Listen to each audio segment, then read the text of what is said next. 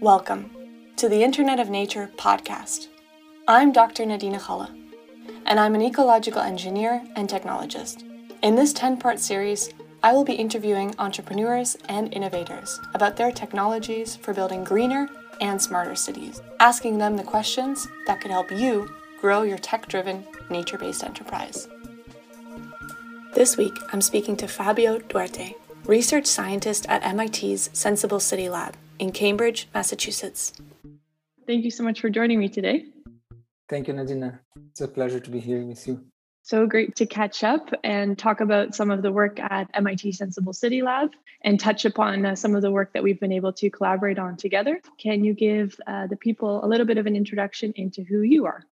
My name is Fabio Duarte. Uh, my background is urban planning, and I came to MIT around eight years ago to work at the Senseable City Lab. And the lab, what we try to do is to not only fill the gap between the digital and the physical and social layer of the cities, but when we have this in connection between these layers, find new ways of understanding the city, but then of designing better cities. This is the main realm of the lab. And how we do that, we try to combine people from different disciplines. So we have biologists working with environmentalists, but also computer scientists, mathematicians, designers, and urban planners. So I think this combination of multiple disciplines looking to a single phenomenon, which is the urban phenomenon, I think it's what makes the work of the lab pretty interesting because we can see city from multiple perspectives. A large part of that, of course, is applying technology in innovative ways. So, so what are some of the ways that MIT Senseable City Lab has applied technology to solve some urban problems? We have two approaches. One of them we call the opportunistic approach, which means that we carry with us technology all the time obviously cell phone is the most pervasive way but when you flash your toilet when you open your tap when you turn on your tv everything that we do in house but also when we go outside and we drive a car take a subway we are generating data. And some of this data they are recorded and made available even if we don't know exactly. For instance every time that we tweet something, it's there available for everyone, but also we can collect these tweets and we can see in each time of the day people were tweeting more about what and where these people are coming from. The first thing that we do is let's try to understand society and city with this opportunistic data, meaning data is already there, available. It's only a matter of trying to collect them. But also, we have another portion is that sometimes we need to understand a specific phenomenon and we don't have data available. So, what we do, we design the sensor and deploy the sensor. One example of that is when we were trying to see what kind of biological material we have in wastewater in cities. We designed and deployed small robots, the kind of automatic samplers that we can deploy in different parts of the city to collect and filter wastewater before bringing to the land. Right. What are some of the common misconceptions or misunderstandings that people might have when it comes to applying technology? The first misconception is that when we have a new technology, we need almost to erase all the previous technologies as if they were useless. The best example is this project that I just described using wastewater because what this project does is almost to rethink how great a sewage system is. And we don't care much because they are there for more than 100 years. When we have the system, some places we don't, but right. when we have the system, we don't think about a sewage network. It's there, somebody's taking care. But actually, now that we have these new technologies, we can look back to these old technologies and see some powerful information that they carry and we're not taking into consideration because we did not have the tools so i think this is the misconception is that any new technology inevitably erase the previous technology and it does not right. And when it comes to building these sustainable future cities, there is an important role when it comes to urban ecosystems, the underlying ecosystems, and the urban ecology of cities. What's your take on this? One project that we, we did a few years ago that I, I think we tried to, to address, it's called Treepedia. And in this project, we took the opportunistic data approach that I was mentioning before. And it was the following. So we do have Google Street View images for hundreds of cities around the world. It's pretty nice. You go there, you see your neighborhood, your, your street, your house, but what else? And then we thought, okay, what if we could quantify the amount of greenery that we have in cities from the pedestrian viewpoint? It's true that when we have satellite imagery, we can detect trees in parks, even in, in streets, but sometimes when we are walking in a street, not only the trees that are there make sense, but also all the greenery. So if we have a green wall, if we have the bushes or everything is there, helps you as a human being to feel better in that environment. What we did, we thought, okay, perhaps if we can develop some machine learning techniques and computer vision, so we put all these images together and we detect in all Google Street View images available for any city the amount of greenery that we have there. And we start doing this, and we start with five cities, and now we are with almost 30 cities. What's been the reaction so far? Because I think Treepedia as a project got a ton of media attention when it came out. The reaction unfolded in different phases. The first phase was, oh, because the technology itself, the computational process itself, machine learning, mm.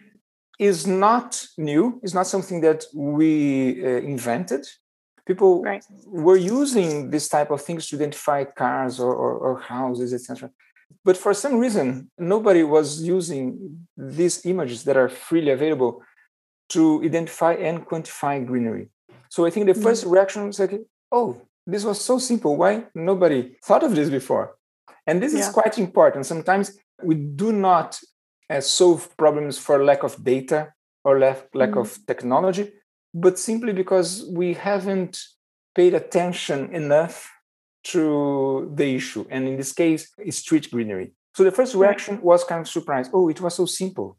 We should have done this. So, and it was really cool.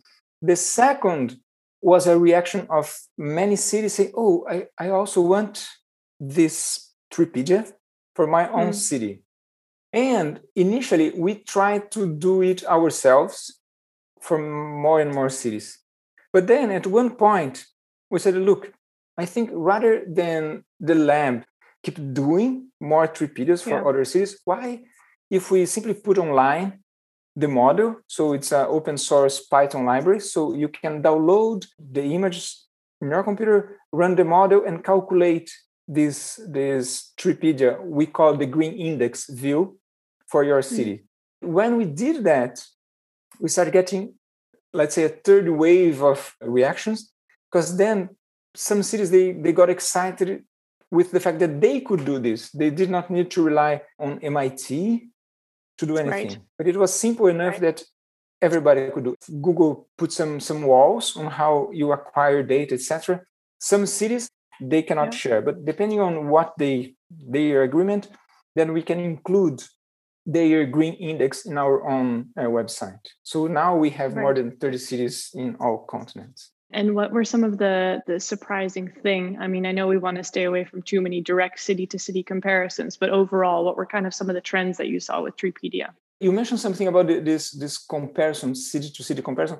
This is very important because our intention was never to rank cities, but we did see some cities say, "Oh, I'm greener than the other city because Treepedia told me, or the opposite. Oh, our city is not green enough because we're not well ranked on Treepedia. It was not our intention. And why? Because we know there is something that we have never had the intention to do is to quantify trees in parks. So we only quantify mm-hmm. trees along streets. Parks are very important for cities, but when we go out, our first contact with the city usually are streets, not parks. Mm-hmm. Even those who live near big parks, it's not something that people tend to do in a daily basis. But whenever you mm-hmm. walk out, you walk along streets.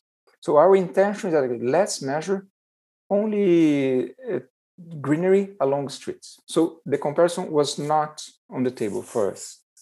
On the other hand, there's a positive side of that because we are not comparing Boston with Toronto, for instance. Mm-hmm. However, mm-hmm. we can and people should compare neighbors within the same city. So, why yeah. some neighbors in Boston have many more trees along their roads than other neighborhoods? Then the cities are, saying, oh, is there a correlation with socioeconomic tracts of the, the neighborhoods? Any correlation with ethnic groups living there? What is happening with the city that we have greener areas while whereas others don't have any street greenery.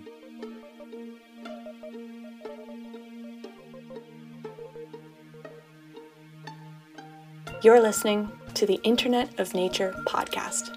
I'm Nadina Galle.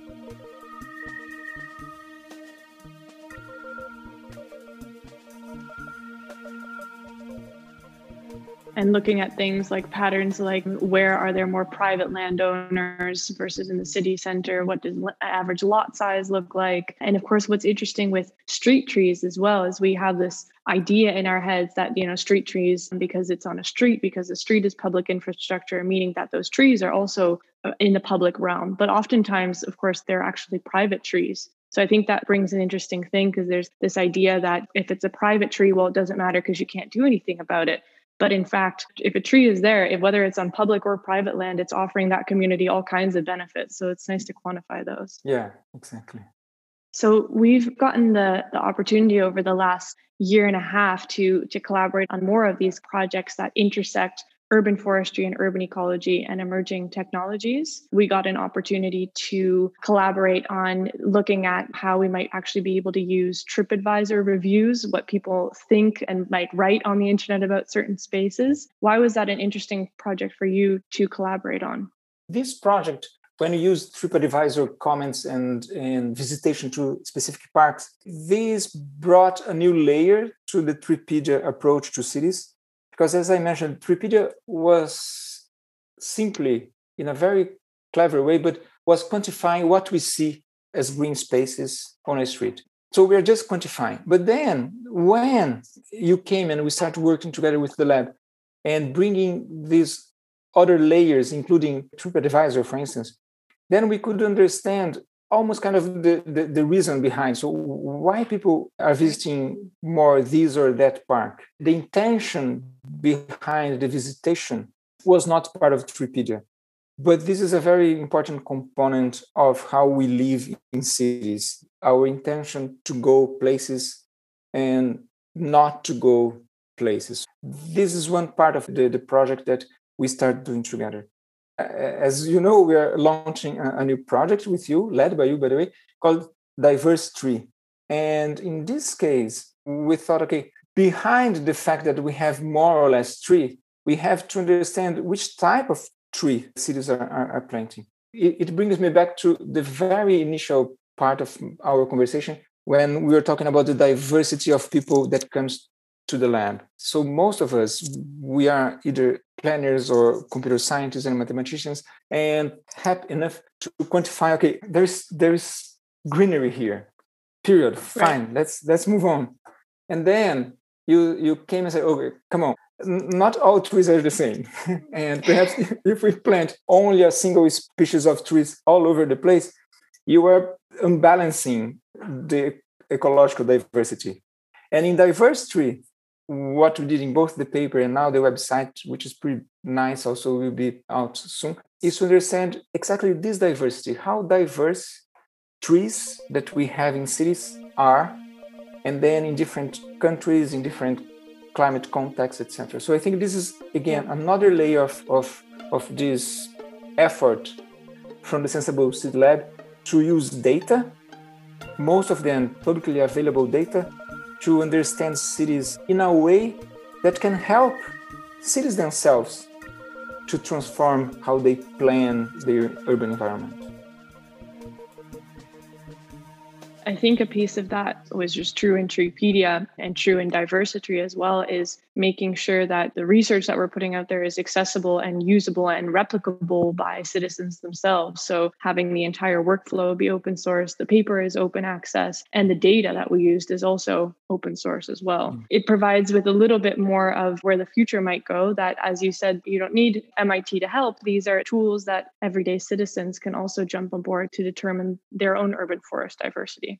Would you say that that this idea of, of open source and open access is that something quite central to the work that you do? It is, and we are more and more, unfortunately, facing two challenges. One challenge is a good challenge that I, I think we, we should face, all of us, which is quite recently we had some data that could be scrapped online that could bring some personal information I, I might not be able to identify someone specifically, but when people start putting some data online, etc., eventually by comparing different data sets, eventually I can more or less know who the, the person or a very small group of people are. So I think facing these barriers, and in this case, I would say some social and ethical barriers, I think it's important to constrain even the research community to say, okay, yeah, all of these data that are available now, they're fascinating, etc. But we have to put some limits. This, I think, mm-hmm. is a mm-hmm. good thing. On the other hand, we have more and more companies collecting data in public environments and right. putting paid firewalls to access this data. So yeah. one example is going back to Treepedia. So Treepedia was built on the fact that Google Street Views, they are available, correct? Correct. However, if you want to collect this data to do any sort of analysis, nobody's selling this data. This is Google's property. But even if you want to collect this data to do this type of analysis that are benefiting the cities themselves, now we cannot do. So the question comes how much does Google pay to me to have the picture of my house available on their platform that they can eventually sell. They don't pay me nothing. How much do they pay to the cities to use the streets for which I paid with my tax money to have their cars driving? They don't pay us nothing.